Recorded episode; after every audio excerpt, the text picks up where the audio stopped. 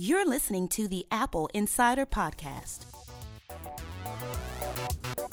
Welcome to episode 48 of our show, where we discuss the latest news about Apple, iPhone, iPad, Mac, Apple Watch, Apple TV, and more. We're recording on Thursday, December 24th, 2015.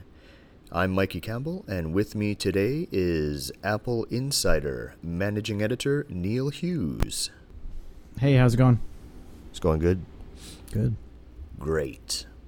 Also, we have the polarizing Dan Dilger. Good morning from Good morning from Portland.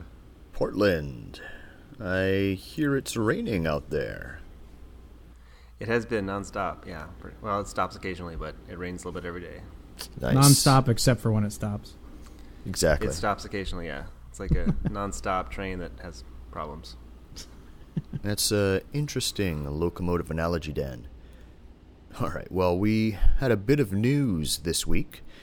First up, we should probably talk about a rumored high resolution audio format to be debuted sometime in 2016. Uh, this is probably going to be realized through Apple's Lightning port. Uh, but, Neil, what do we know about that so far? It makes sense on a lot of levels. I mean, you, you got to think there's going to be some sort of a carrot and stick approach if they're going to get rid of the 3.5 millimeter headphone jack. It would be very easy to say, well, we got rid of the headphone jack, but here are all the technical reasons why. And it's not just to make your phone thinner, it's because now by eliminating it, we can guarantee that the audio is going to be of this quality, whether it's connected via Bluetooth or Lightning or something like that, uh, some sort of new standard that they would be capable of doing. I still don't believe that they're going to get rid of the 3.5 millimeter headphone jack next year. I think it's too soon, but uh, one of those things that's kind of inevitable that it's going to have to go. And so I think this would be a good reason to do it to have some sort of high res audio that you can only get with uh, lightning connected headphones or something like that. Yeah, right. So Dan, you wrote this story. What do you uh, what did you uh, learn about the um, potential plans that Apple has in motion?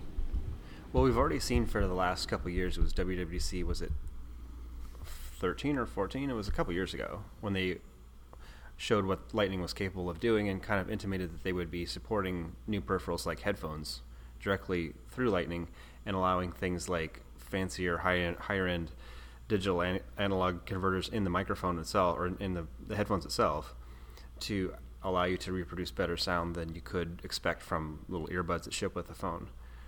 And what Neil's saying is interesting because um, if they took the, the port off, the bundled microphones, the earbud microphones would have to be lightning connectors, um, which sort of makes an interesting, on, on the cynical side, it's sort of a lock in that Apple's changing headphone jacks to only work with their stuff. And they've kind of done me, a similar thing with the new peripherals, the new stuff for Apple TV. Um, both the remote that it ships with and the peripheral um, made for iPhone uh, licensed game controllers. A lot of them have Lightning connectors. They also have that on the new um, iPad Pro Pencil. So they're using their Lightning connector a lot. And the Magic kind Mouse too, and the, uh, yeah, the keyboard, new Apple keyboard as well. Yep, trackpad. So they're using kind of across the board. I, I, it kind of looked like maybe they were going to switch to USB C, which is kind of a similar form factor. Um, but they're really doubling down on Lightning and using it a lot of places. Uh, another reason for taking off the headphone jack is that we've seen Apple making this sort of progress towards waterproofing the iPhone. There was a kind of uh, almost a secretive step with the 6C models in terms of like rubber gaskets and things and, and building it so that it can actually get dunked in water and it doesn't necessarily mean that it's destroyed immediately. But to make progress on that, it seems like the headphone jack is one of the the most difficult things, in addition to taking up volume inside the thing and uh, contributing to thickness. So there's a lot of reasons to get rid of the headphone jack. Like Neil said, it's not clear whether they could do it immediately and, and pull that off without a lot of complaint. But Apple's done that kind of thing before in a way that other companies haven't been able to do. So yeah, it's possible. I mean, when when you see people using their iPhones, do you how many people, or, or what's the percentage that you see that are using either Apple's, you know, included earpods or uh, maybe like a Beats setup? I see a lot of earpods definitely on the train. Uh, most people seem to be using. I see people using earpods with like Samsung phones. I mean, everybody is. Yeah, well, I mean, they're just so like ubiquitous. You know, it's just everybody gets one with their iPod or with their uh, with whatever. It just comes in the box, and so everybody's got a spare pair laying around, and they just seem like the, the go-to defaults for a lot of people. I know. I It may feel also be kind of hard to tell because a lot of Samsung stuff looks That's true. That is copied true. after Apple's, so it's kind of hard to tell. But I think I think obviously most people are using what comes in the box with it. People that are upgrading, they're more likely, specifically iPhone users, are more likely to buy a higher end thing that has a Lightning port on it if that's available and if it's in the store and if it's you know Apple's selling its own Beats and there's all these other brands that are doing it, the Philips and JBL, and so I think for if you looked at different vendors and their ability to get rid of a, a jack, obviously Apple's at the top of the list. Yeah. Um, I think there's still a lot of people that are going to freak out about it just because it's something to freak out about. yeah. What I wonder is how easy would it be for a headphone maker that sells like high end headphones, for example. Like I have a pair right now. I'm wearing a, a, a Master and Dynamic, right, and they're four hundred dollar headphones, but the um, the wire that connects from the headphone to whatever I plug it into is removable on both ends. So how difficult would it be for a company like that or uh, some other high end headphone maker to sell something that is 3.5 millimeter on one end that plugs into the headphones and then lightning on the other end to plug into you know a new iphone or something like that how easy would it be to upgrade legacy headphones to work with new devices It'll be super easy. Um, Yeah. I think that we think of Lightning as being sort of like USB, but it isn't really. It can be USB, but it can be a lot of other things. And Mhm. an- a- among the things that can be are um, it can have video output. It's just like a, the old dock connector, um, except instead of having 30 pins, that some are reserved for audio and some are reserved for power and some are reserved for audio, uh, video, and different video signals.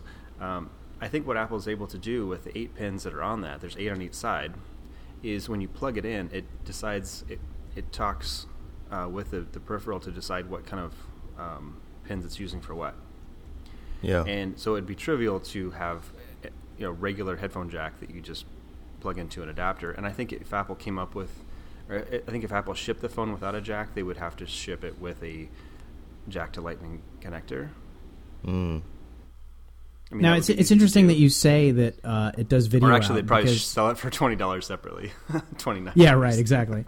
It's interesting that you say it did video out though, because I've I've heard since the switch to Lightning from many people um, who are upset that they used to use like you know these high end treadmills that they have at the gym, which have a 30 pin connector on it, and they used to bring in their iPod or their iPhone with video on it, and they would be able to even stream Netflix over the video out to whatever screen was in front of them or videos they had saved locally on their iPhone. If you buy the 30 pin to lightning adapter that does not support any form of video out Yeah. so uh, and that ticked off a lot of gyms that spent a lot of money on equipment that had you know lightning connectors and stuff or i'm sorry 30 pin connectors and stuff like that that no longer works so I, i'm not as familiar with the video out capabilities of lightning just because um, i've never used it but i've heard complaints from people who's saying that it's not backwards compatible with 30 pin Yeah, I think the uh, the software, right, Dan? I'm not. I think you. I think you're probably uh, more knowledgeable about this than I, I am. But um, I had the impression that for video out and um, video processing, it has to be compatible on both ends. So that means you need the uh, you, you need the encoder in the um, adapter itself, or you need the hardware where you're streaming it to to be able to process that, right? Yes, I think you're right. So what I'm saying is, um, I believe Lightning supports video out, but it's not the same video out. Mm. right And if you remember, with even with dock connectors, they they changed it a couple times. Yeah. So at one point it was, I think it was composite and component video, and then they changed Yeah. it Right. to something more like HDMI, and that broke a lot of peripherals because they just changed how it worked. Um, so yeah, there there was a transition. So things that didn't work or used to work don't work, and there's not a, a simple way to um, bring the functionality back. And I think Apple is really working at um, streaming. That's what CarPlay uses, and um, Right. AirPlay to Apple TV. So it's either wireless or it can be wired. Um, so they're they're continually modernizing how they deliver video, but it's something that's there. It's not like um, like most Android phones have a USB port on it. It's either the new USB C or that really wacky USB wide thing connector, um, and that's just digital. There's not Mm. there's not analog signal on it. So you got to you got to think that if we're going to signal. if we're going to a, a future with no headphone jack, it's inevitable that we're going to get a Mac with a Lightning in port on it, right? Or lightning, just a lightning lightning port. That's what I mean, like That a would- Lightning female, so you could plug in Yeah. headphones. Uh, Kind of surprising they didn't do that. knowing, uh, well, I don't know. Yeah. Considering the latest designs, it's going to be a, it's going to be lightning port like directly in the middle of the keyboard or something. Well, since, since Dan brought up uh, USB C and the new small USB C connector that you can get on the 12 inch MacBook, yeah. I mean, they both do kind of the same stuff, but USB C has more bandwidth and is more openly accepted. Lightning is Apple specific, and you have to license it and all this stuff. I mean, I guess do we see Lightning being a port for uh, accessories that are dependent on a device, whereas USB C is a port for powering and charging devices? It, it seems like it seems like this could be confusing for consumers, would it not? Well, I think you're right that Lightning is kind of positioned as a peripheral device, so it's not only data; it's also charging. I mean, that's what Right. they're using for a lot of these things. Is just a charging port. Um, with and, and you would ask, what's the difference of using that? What's the what's the benefit of using that over USB? Because USB is so ubiquitous, but there's so many different USBs. There's the, the original mini square one. There's the round square one. Now they have like the three one, and now they have USB C. Right. So I mean, there's so many different versions of USB that it's kind of good for Apple to kind of make up their own, so that they're selling cables. I guess. right. Yeah, I guess I'm still smarting just from the, the 12 inch MacBook. I don't understand the majority of the design decisions they made with that thing. USB C being the only port, no MagSafe. Um, you know, why not Lightning, right? I mean, I guess it maybe doesn't have the bandwidth capabilities, and they kind of see USB C as the future. But is anybody else selling notebooks with USB C right now? Uh, they're starting to PC netbook notebooks. Um, I think one of the reasons for USB C is, is instead of Lightning is there's more pins and it can support uh, DisplayPort Right. output, and I believe it can technically support. It, it's going to support a faster USB uh, and also maybe faster FireWire. I'm not. I'm not sure if it does that as well. Well, we now have USB Um, 3.1 Lightning in the iPad Pro. So who knows what that's capable of, right? We haven't even seen that unlocked really. Um, you can buy a SD card adapter for your iPad Pro, and that transfers at USB 3.1 speeds, but we don't really know what else you could do once they expand to that next generation of USB. Yeah. I mean, I don't know. I I feel like with all this USB stuff, it I mean, maybe like in the in the early 2000s it was great because it, that was where the bottleneck bottleneck was.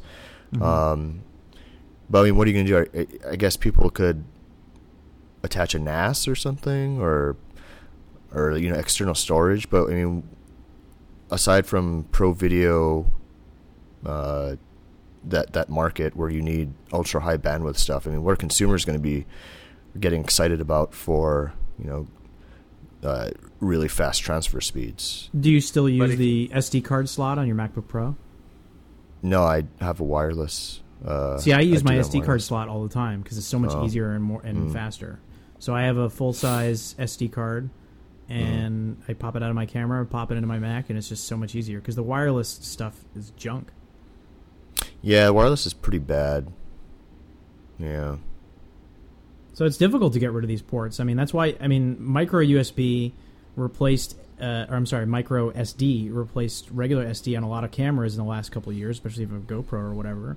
You can't plug that into your MacBook Pro. You have to get an adapter to plug in a full size SD card, and yet Yep. the full size SD slot is there because it's tough to get rid of this stuff. If Apple got rid of the SD card slot, I would be upset, and a lot of people would be upset. Mm-hmm. Yeah.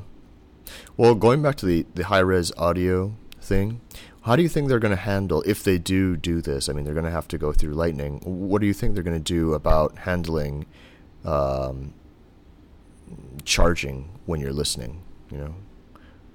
Well, Like the way the accessories work now is they're not allowed to draw any power from the iPhone because otherwise Mhm. it would reduce Yeah. iPhone battery life, which is not good. So they need to be uh, powered on their own. However, with headphones, uh, they don't need power to work over Lightning. I don't think. So I think it would just transmit the audio and it worked like a regular set of headphones does. Now, if you had um, if you had you know noise canceling headphones or something like that, then that would be different. Those have to be plugged in to be charged. I mean, like uh, charging the phone. Like you know, Oh, you mean say charging while listening? Yeah. So like Oh. simultaneously charging while you listen. I don't know how many people do that. I mean, I've done it a couple times, but I mean, Maybe a I've- split adapter, you know, like one of those things where uh, one goes out for audio and one goes out for power. But I mean, that sounds like a nightmare. Yeah. Just another I another was thing thinking. to lose. I, I mean, they did. The new Yeah, the, the new hub case, right? connector. Yeah. Yeah, Smart case or so smart typically charging if you have a battery case, some of them have USB port, but if you had a Lightning connector, I, I would imagine Apple's does. I haven't actually seen the new one. The the Yeah. battery case, yeah, it has a it has a, uh, a lightning port on it, a female lightning port to Yeah. allow you to plug in. It's uh, so that's a that's a somewhat of a fix, but only for the six, not the. Yeah, like I have the Mophie uh, battery pack, and that connects to light through Lightning to the phone, but then the battery pack itself recharges through micro USB. But Apple's has the Lightning port. You're starting to see uh, 2015 has been like the year of the Lightning port for Apple. It's showing up that finally the third party licensees are getting the ability to use female Lightning ports for charging. So the first one actually was what Dan mentioned, the SteelSeries Nimbus controller for Apple TV and iPad. Uh, but there's a few others coming out now. The latest uh, Beats uh, pill recharges through Lightning. You have the uh, the stuff we talked about earlier, the Magic Mouse, the Magic Trackpad, the keyboard, all that stuff. So you're really seeing Apple kind of double down on Lightning right now. So it, it's it's it's interesting since most people thought that it was going to be on the out. yeah. Um, I mean, it's they said they were in it for the long haul when they launched it, right? Schiller said um, that's going to be here for quite some time, so get used to it. Speaking Deal of, uh, yeah, speaking of uh, things that we here in uh, America might have to deal with, uh, there's a rumor that Apple might launch an iPhone 6C four-inch model uh, on China Mobile. I believe that Neil, you wrote this story. Yeah, what happened was uh, China Mobile did some sort of a presentation, I guess, and they showed uh, their calendar outlook for next year. And although I doubt Apple told them anything explicitly, it would seem that China Mobile is expecting a uh, four-inch iPhone to launch um, in April of next year. So the expectation is March or April. Apple will probably hold a media event, announce a second generation uh, Apple Watch, and also announce a new four-inch phone. Um, makes sense for a lot of reasons. Um, I think a mid-cycle upgrade would help to calm some of the concerns on Wall Street about the 6S product cycle not driving year-over-year growth, especially later in the in the product's lifespan uh, as we get closer to an iPhone 7 launch, presumably next fall. So if they did a mid-cycle low-end upgrade, um, it would give them an opportunity to rejuve- rejuvenate sales halfway through the life cycle of the 6S, and also to kind of maybe catch competitors off guard because uh, you got to remember that most of the people competing with the iPhone are trying to do so with lower-end, cheaper models. You know, buy one get one free kind of deals at your carrier and stuff like that. So if it was a new $450 phone where they replaced the 5S put a new uh, higher spec four inch uh, model there with uh, Apple Pay and uh, some of the more up to date features, better camera, that kind of stuff, new new look, new design. Uh, I think that could be a pretty good seller for Apple and a way for them to kind of kickstart sales uh, at that point, which uh, where iPhone sales tend to kind of dip off a little bit. It's interesting that they're positioning it as being coming, you know, starting in China for a couple reasons. One is April would be after China's New Year season, right? Which is, I mean, the first quarter, first calendar quarter in China is like Christmas in, in the West, um, so that would kind of miss that cycle. Secondly, the all the talk about the six and the six, the 6S and the six Plus, or this, the the larger phone models, um, was largely targeted to China that's where a lot of the demand was for bigger phones, and part of that is due to the um, having a, a, language that a lot of people write using finger touch, mm-hmm. and a bigger screen is a lot more important. Um, in America, uh, people kept talking about how Samsung was taking over with phones, and they were doing well selling that as something that was differentiated from the iPhone. Um, but at the same time, Apple continued to sell the most high-end phones in the West throughout the iPhone 5 cycle. So there's a lot of people who like that smaller cycle, and I've I've listened to people talk about um, one of the things that they say is when is Apple coming out with a refreshed phone because I want to I want to replace my five, but I don't want a big phone. Right. Oh, where have I heard that before? I feel like I've heard someone on this uh, on this I can't. didn't I mention it. can't. But I can't sacrifice the, the if they're gonna if they're gonna make it a low end model. I can't do it. Can't do it. I no, I think that's. I mean, they already have sort of a low end model that's a five Right. inch. The 5S is, you know, it's was a nice phone. It's getting a little long in the tooth, but it doesn't have some of the important things that Apple's trying to push right now. So, souping that up and bring it on the level of of the 6S. It'd be interesting if they if they do that because I think the original presentation they gave they called it the 7C or something like that. Yeah, I, that was just a, uh, And they thought that a maybe it was a- Chinese a website named error. it that. I don't Yeah. think. Well, it would make no sense to name it that because then it would have to release the iPhone Seven at the same time. And Yeah. let's be real, they're not going to release an iPhone Seven in April. This is not going to happen. Yeah. Yeah, I don't. I don't see any seven C in that Mandarin. Yeah, there was no last number year- seven in there. So I think last year they, I'm trying to remember now the the um, the five C, the color version. Yeah. Didn't they do a bump in the spring no, where they like? There was some bump where they they refreshed it slightly and it, they, they gave it more memory. It wasn't like a a big redesign, but it was it was sort of a refresh. Or they, it's like they got rid of the eight gig version or something like that. I don't remember that. No. I think Last they year- limited it. Yeah. Yeah, last year the 5C was the the entry level model. What's interesting to me is the the rumors on the 6C. Some of them have said this new low end model is going to have the A9 chip in it, and that makes absolutely no sense to me because if you were gonna let's say come April they update this the four inch phone and they give it the same processor as the 6S. Well, now your entry level four hundred fifty dollar phone has a better processor than your mid level iPhone six, which runs the A8 processor. So I don't buy that rumor, but that's what the, that's what they keep saying. So, I- you Although know, unlike unlike with PCs, like you buy a Mac, the processor is a pretty big draw because that's one of the most expensive things you can add. right? Partly because Apple has to pay Intel for the chip. Yeah, So the fact that Apple's making its own, it's making them in quantities of like twenties of millions every Right. quarter. yeah, That doesn't cost them. There's not a huge cost differential. In, I mean, I think the actual cost, if, if you look at the estimates, which are not terribly accurate, but it's a difference of like a few dollars. It's not like an Intel chip that costs Apple fifty or hundred dollars more to have a high-end chip. Um, and also, when you buy a phone, a lot of the decision that you're making is how big the screen is and um, some of the the features on, on that level, more so than how fast does it run, and really f- speed on the phone. I, I think it's a really different category than um, with computers, with a desktop computer or, or a notebook. You see speed dramatically when you're doing Photoshop or, or you're doing something that's you know video that requires a lot of processing power. You have a very clear idea of how much processing power affects your workflow. Whereas on the phone, everything is not only you're not only doing less important things, but you're also there's a lot of uh, graphics that blur away the speed. So you only notice speed being a problem when there's something wrong going on, if you don't have data signal or something like that, mm-hmm. or something terribly wrong with the phone, you have to crash an app or something.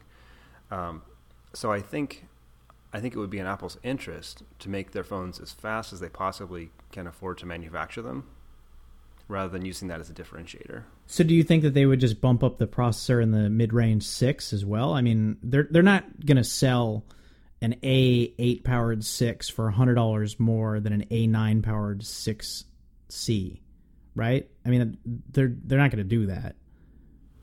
Yeah, I mean, I could see them selling. Well, if if they only position the smaller phone as being a cheap low end model, I mean that's what they did with the 6C. But when they were selling the, or the 5C, when they were selling the 5C, they're also selling the 5S. Right.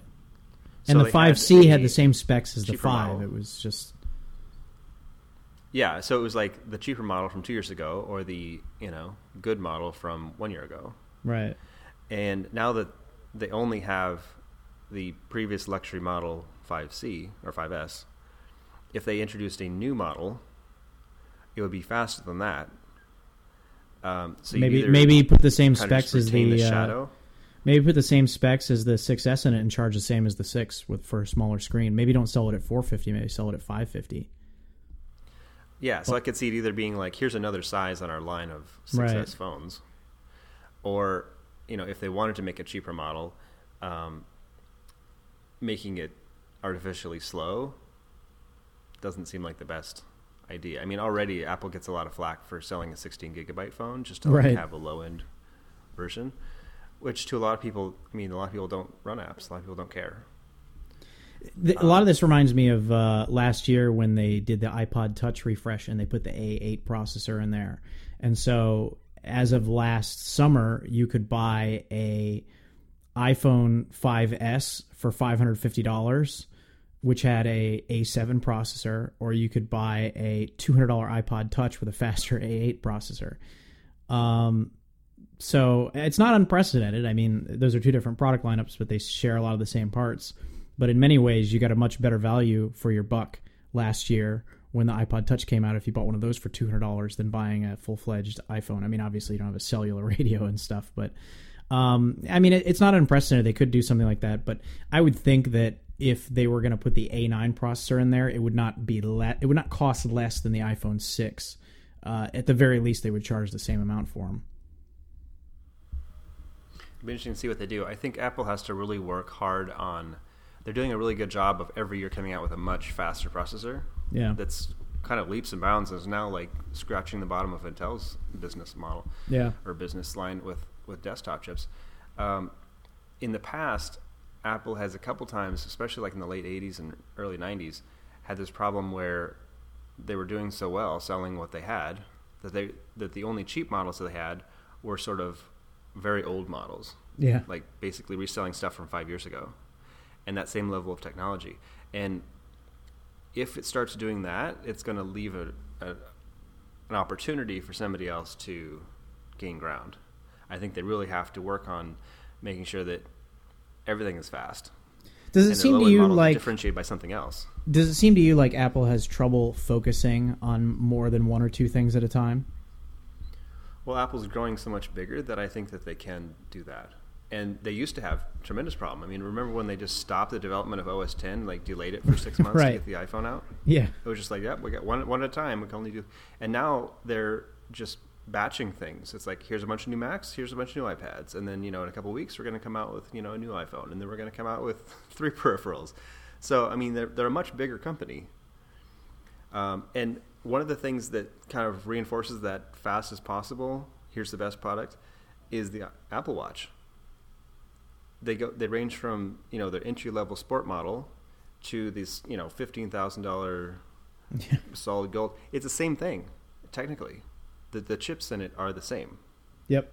There's not one that's faster, one that's like doesn't have as much memory, doesn't work really well. It's they're as fast as they can be. And they're differentiated by finish and things that you would go into a car dealership or a Prada bag store or something. That's what they're differentiated by is kind of luxury finish touches. Okay, so let's seems to be make much let's make predictions here. Apple event in April. New Apple Watch is coming out. Since you brought that up, Mikey, Dan, do you think that Apple will continue to sell the first gen model at a lower price, like they have done with iPhones in recent years, or do you think they'll do like they did with the first iPad and just kill it and have only a second gen model? I think having multiple versions, some that are cheaper, um, it's kind of hard to say without knowing how many they're selling. Do you How- think how- that the recent price cuts at like Best Buy and B and H and all that are Apple kind of testing the waters to see how they'll sell at two fifty? Well, there's a different. There's a couple different batches of cuts. One is some of these um, boutique retailers that had some small inventory of ten thousand dollar watches, and they're now kind of unloading them at half price. That's Yeah. not Apple. That's No. the dealer trying to get rid of their stuff.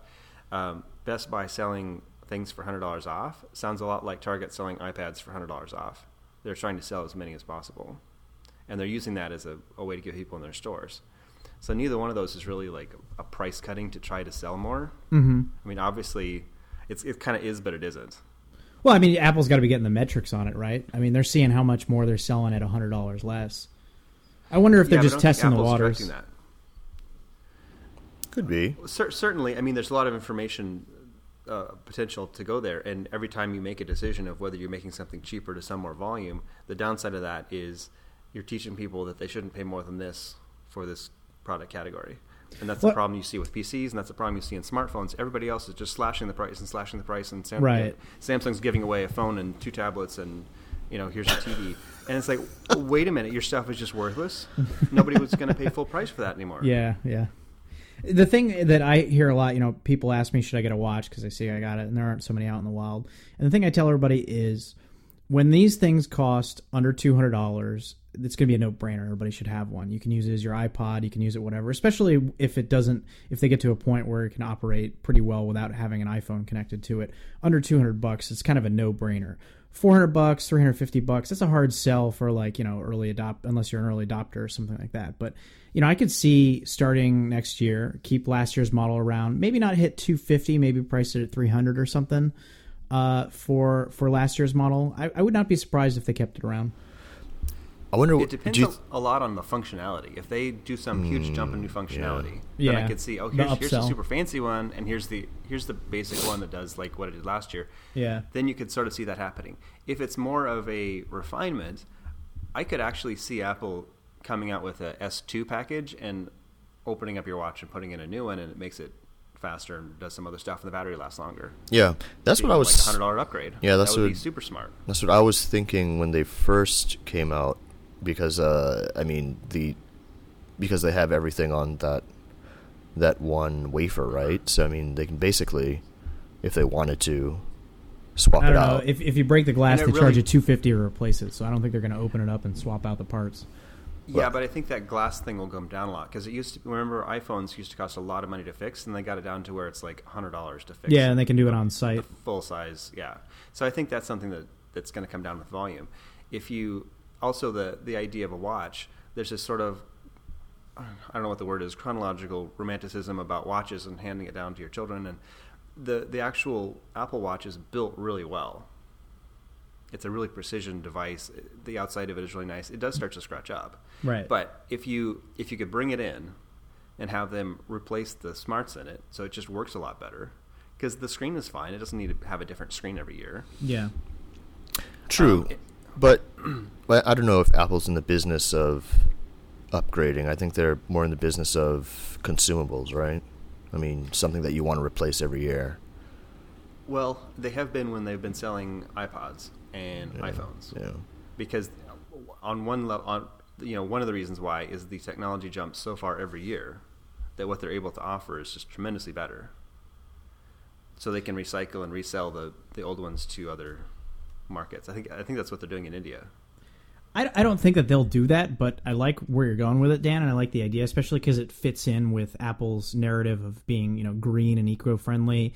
They could make this case for, you know, uh, like Mikey's talking about, a company of consumables, all the waste that goes from old devices being tossed out, and all the parts that are worthless and or that are, you know, polluting and stuff like that. Um, I, I think that that would actually fit in with their whole uh, presentation as a company to do something like that. But I don't know. I haven't seen or heard anything that would suggest that they would be able to just swap out the processor so easily. I don't know that it's technically possible. Hmm. I don't There know. was a time I'm gonna I'm gonna tell an old story real quickly. like in the early '90s, they came out. Laser printers were really super expensive because the the mechanism was so expensive. Right. And they came out with this laser printer that had a board that you could pull out. And at the time too, a laser printer needed to be it was faster than a high end Macintosh, so they sold it with three different boards, and you could buy the cheap one and then upgrade it to this new board, and it would be a, a more functional laser printer. And the reason why that made sense is because the equipment cost so much that it was just kind of stupid to tell people to throw it away or that there's no upgrade path. So with the Apple Watch, they didn't sell it. It wasn't like an iPod where they're selling it for um, a little bit more than it cost to build. I mean, obviously they had profit margins with the iPods, but it's not sort of a a, a quick sale of a device at, at regular prices. The Apple Watch had kind of a stratospheric price, and it had sort of a pretend price, the the highest price. You know, it's fifteen thousand dollars at the high end. That was up there to kind of anchor the price up in the air.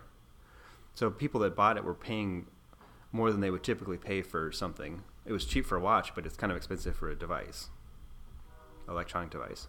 So having an upgrade path would be smart. Having a, even a recycling path would be smart. I would be But all about I that. think- I'd love it.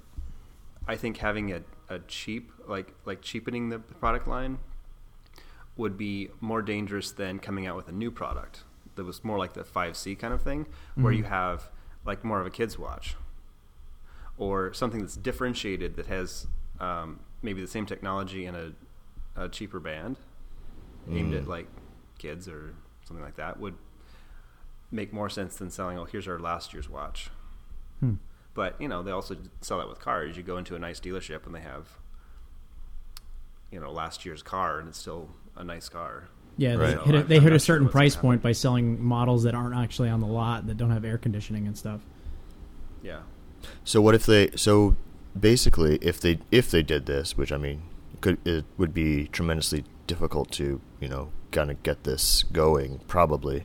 But so they sell Apple Watch Two, but it's basically on the outside aesthetically the same as one, and I guess what if they offer current Apple Watch owners, so Apple Watch One owners, uh, like a discounted swap out or something Yeah, for like the a two hundred dollar upgrade or something. Yeah, I could do that. I don't know. That would be that would be That's- that's interesting.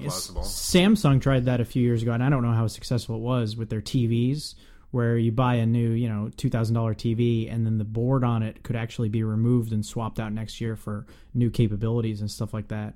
And again, like you're talking about, Dan, a lot of the same kind of idea there, where the screen itself is fine; it's going to last you six or seven years. You don't need to upgrade anything else, but to get some of the new features of the next TV of you know whatever for built-in apps and crap like that if you want that junk on your TV to have that option there is definitely a nice thing.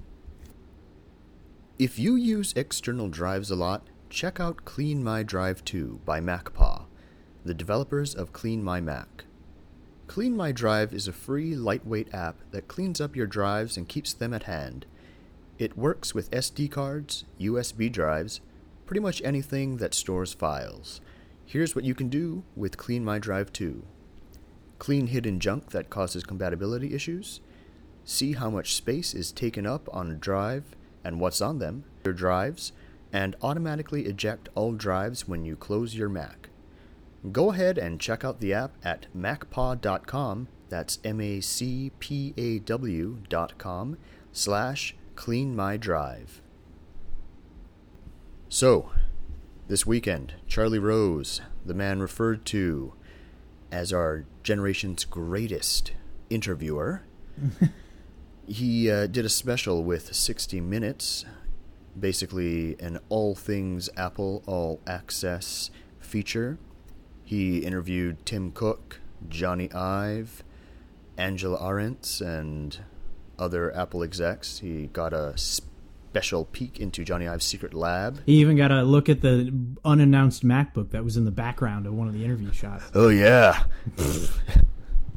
Their general counsel was uh, looking very uh, ominous and uh, right in front of the MacBook that was laid out, laid For those bare. of you, for those of you listening who don't know what we're talking about, uh, Apple fans are op- obviously very uh, excitable. And anytime that there's like a look inside Apple's headquarters or something, we always get emails and tips from people who are convinced that something in the background was an unannounced Apple product. And so the th- the story this last week was after the 60 Minutes interview, there was what was very clearly a 12 inch MacBook in the background of one of the shots, and everyone was convinced that it was way too big to be a 12 inch MacBook, and it had to be a brand new MacBook Pro that Apple just left laying in the background when they let in 60 Minutes cameras. It's like, okay, yeah. Yeah, and then kick I them think it out was for the like meeting. I that, don't know. like the moon on the horizon. You know how it looks much bigger. Yeah. I think that behind his head, it was just like it looked. Yeah. You know, when you first saw it, it was like, really? How would how would Apple have done that? And you're like, oh no, that's a that's a MacBook. Yeah, it had an edge to edge keyboard on it, which, unless, you know, they decided to make a keyboard for giants, uh, I don't think that it was a larger MacBook. exactly. Yeah, I think uh, who started that? The didn't BuzzFeed start that or something? I Uh, have some no site idea. like that. We got a bunch of emails about it, but we get those things all the time. So, so what did you? I mean, I was kind of interested to see Jony Ives' lab, of course. Um, Right? Yeah.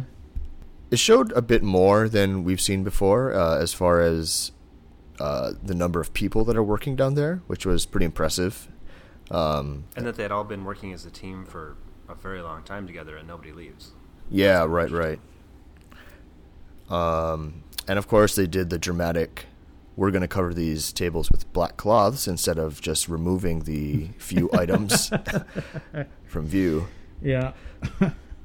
Uh, it would have been, very Apple, though. That's what they do. it would have been great if uh, Rose pretended like he fell down, grabbed one of the uh, grabbed one of the cloths, took it with him.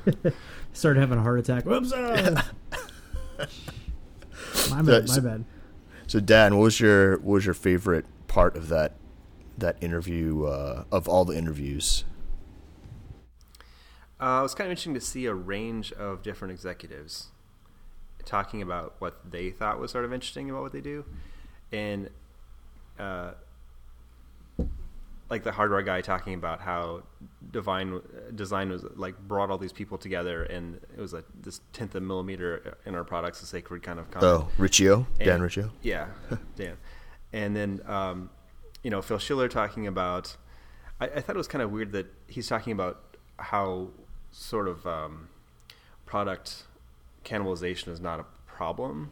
It's Like built they in. intentionally make the the phone. Yeah, they make the phone better, so you don't want an iPad, and they want to make the iPad better, so you don't want a computer. And um, I mean, it's really clear that they made the i iMac better, so you don't want a, a Mac Pro. but, but the other examples, I'm not not so sure about. Um, so it was, it was kind of interesting how they express themselves. It kind of gives a little bit of insight into what they're thinking, even if you already know. But it was it was a very kind of like here we're showing the public something to to kind of counteract the the just twenty four seven made up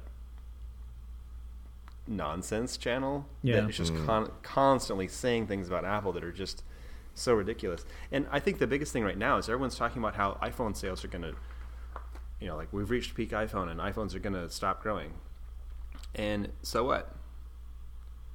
Well, I mean, Wall Street obviously cares about need to- growth. That's all it is. Yeah. But Apple Apple is selling all of the premium phones. I know. no, Samsung they need to down. grow. Sam, Samsung is going down. There's no other competitors. There's no other competitors anywhere. At some point, yes, Apple will. I don't think Apple's going to stop this year, but at some point, Apple's going to be selling so many phones that they're going to run out of people who are, you know, moderately affluent Right. in the world, and they still have a couple huge countries to go. They have um, India. They're just starting, and they're they're making progress in India. Um, there, there's barely any, um, barely have started though. China, they're doing pretty good progress in China, but the the amount of people in China, like I've I've read about China and the population of, of these various cities, and it's it's almost like hard to conceptualize. But having gone there and just seeing just a, a bit of it this spring, the scale of people, and the scale of people that are going from crazy poverty, like feudal poverty, to being middle class people that buy things is tremendous. And when people talk about, oh, you know, the they're dialing back some of their infrastructure spending, and China is no longer, you know, just building all these airports and roads and high speed trains. That's all pressuring the economy to to stop being on complete fire. Well, America stopped doing that a long time ago, and look how many iPhones we sell here. Apple went through the biggest recession in, in the recent, you know, in 2008. You know, the economy just went into the tank, and all these projects stopped. Vegas stopped building. Um, you could see it in, in almost every city in America that was growing. It just suddenly stopped. But iPhones didn't stop. The iPhone was two years old, and it just kept getting bigger and bigger and bigger. Apple sold more stuff in 2008, and and yet, even though Steve Jobs was running the show, the stock tanked. It went, it fell in half and you had all these analysts, the same people that are saying, "Oh, the iPhone is reaching the peak." We're back then saying macroeconomic conditions. Every they just kept saying that over and over and over again. That's why no one's going to buy iPhones because they're expensive, and they were wrong. And how many times do you have to be wrong before people say this is a source that's consistently wrong? Right. And instead, it's like, no, we better we better listen to what they're saying because it's going to be a problem if Apple sells all the phones it can sell Well- and can make. Well, we had a Year um, after year. we had one of the, the analysts this week, uh, right? Neil FBR cut their iPhone 6s estimates. Yeah, the thing is, uh, the analysts are still very positive and very bullish on Apple's long term prospects. It's just that a number of Apple suppliers have indicated going into 2016 that they're cutting their estimates.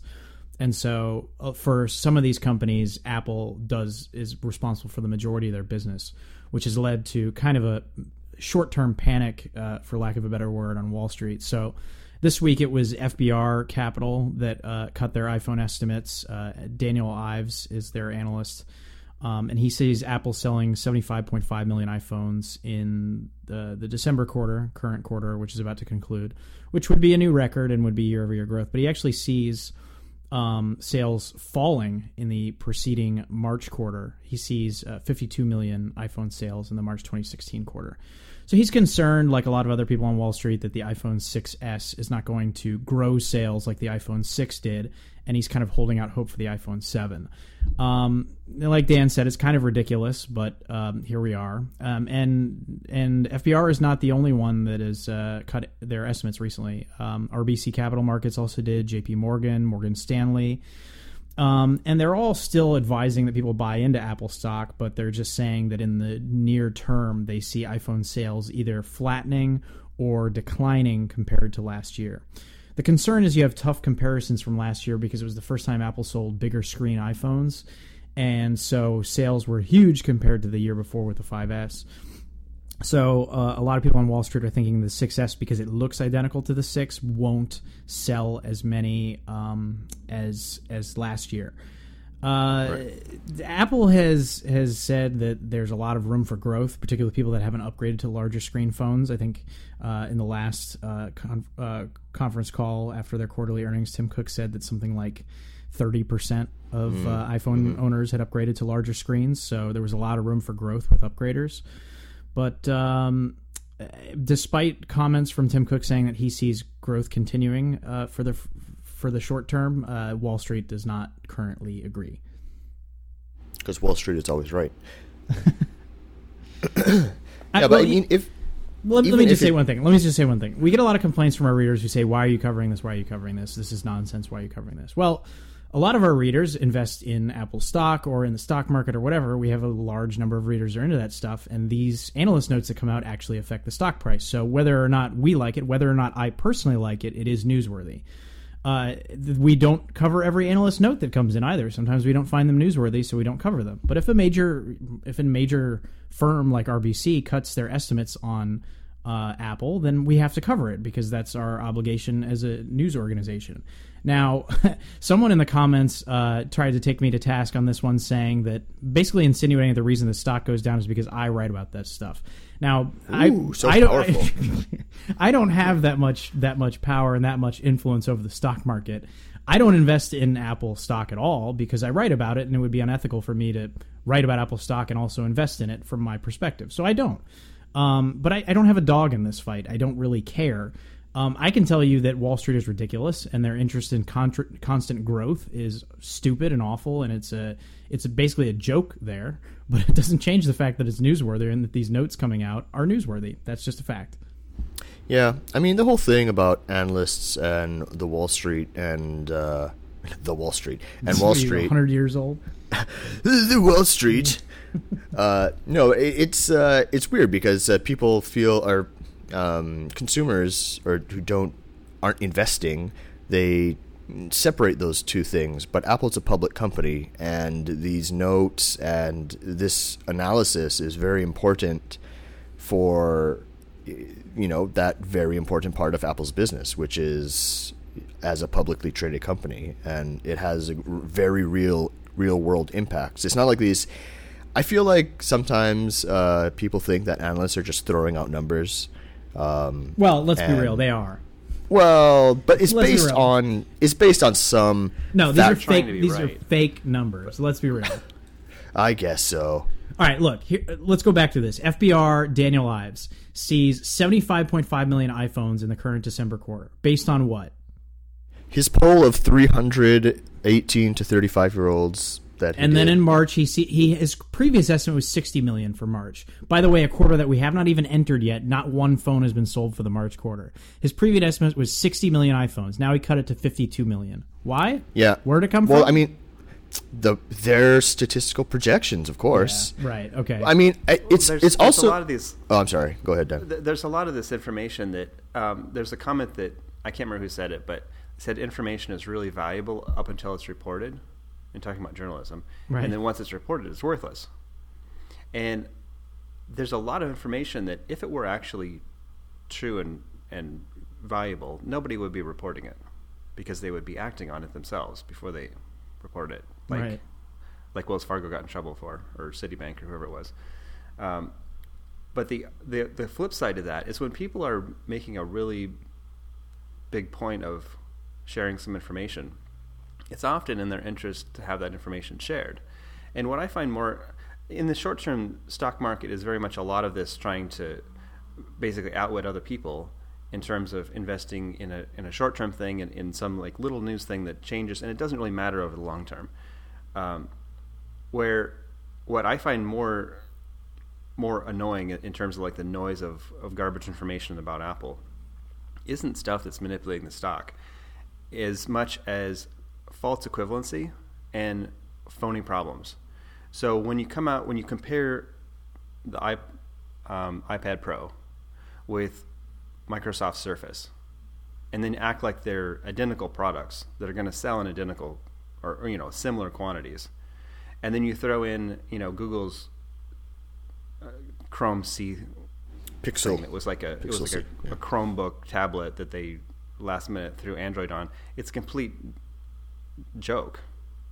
Yeah. They're, they have never sold any Nexus and or Chrome devices in significant quantities apart to the stuff they're dumping on schools. And also They've part never of made that, any money on it. Yeah, and also part of that is uh, rumor mongering. Like, I mean, things that are out of Apple's control, obviously, like the 6C would be a good example. I mean, if they if they do release it and it's low powered and not up to you know snuff for some people, then they lose. And if they don't release it, people who wanted it are going to say, "Oh no, that was a big mistake." So I, I don't know.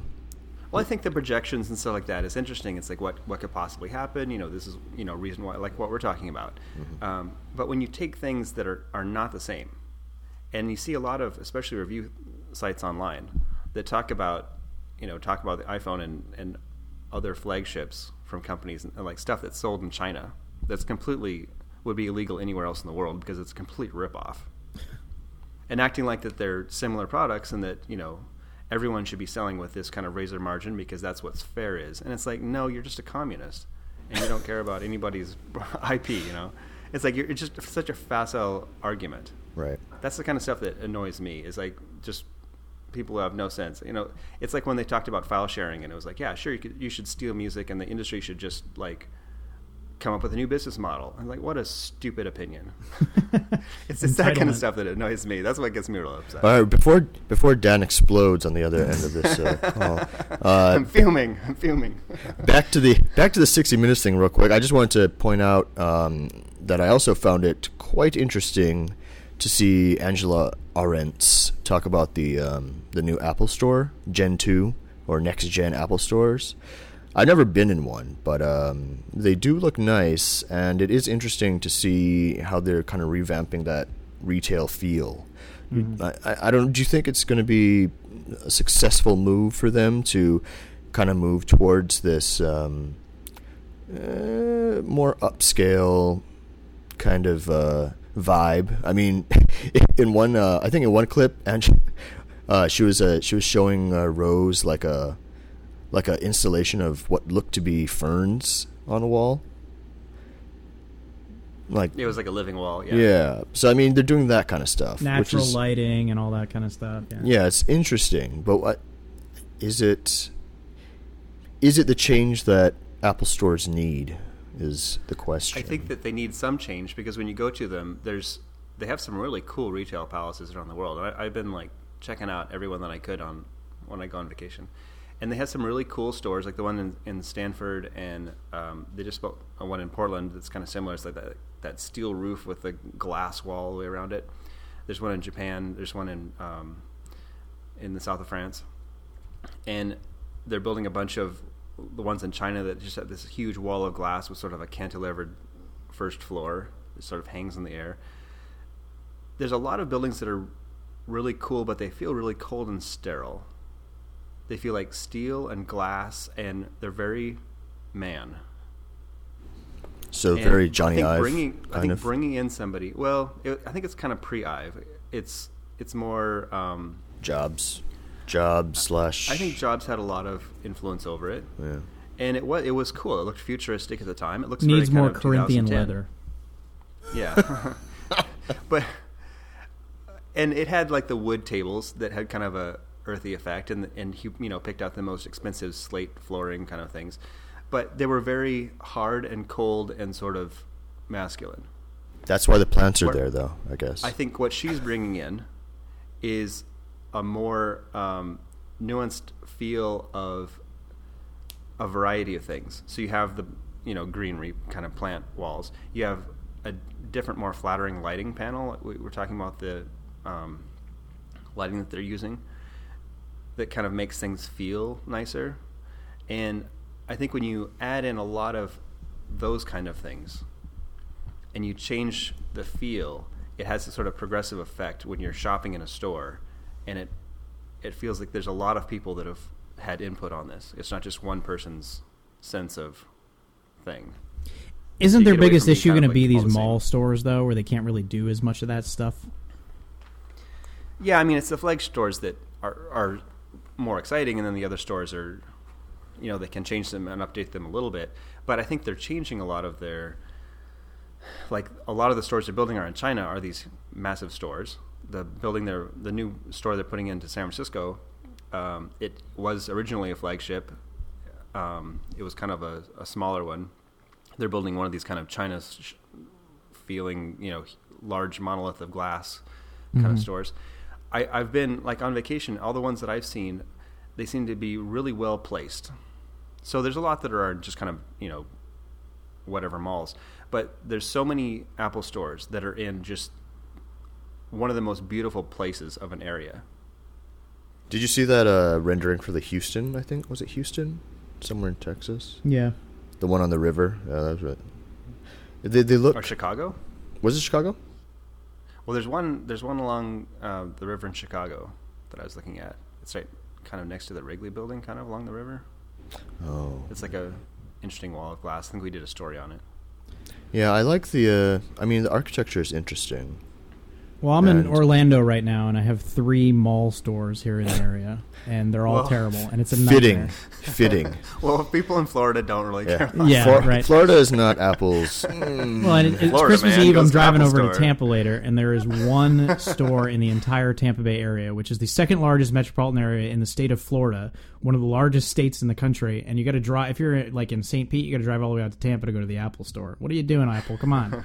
Maybe they really don't want Floridians to have the products in their hands. Going to the mall stores is a absolute nightmare. It is a nightmare. It is just crowded. You, even if you have an appointment, you have to wait 30 minutes for somebody to come help you.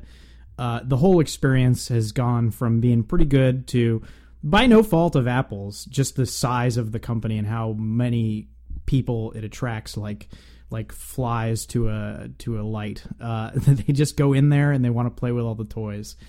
And going to the Apple Store used to be a fun experience for me, and now I just want to get out as soon as possible. Yeah, I I avoid Apple stores at all costs. In addition, in addition to the like the changes that she's making, though, she's also doing a lot of work that's that a lot of people haven't noticed. It's very much about um, procedure and making sure that things that are just stupid, like why is this happening, she Right. just fixes it. One of the things I noticed, I, I had a client send me in. Um, it was like a year or two ago, and he ordered something from the store, and I was just going to go by and pick it up for him.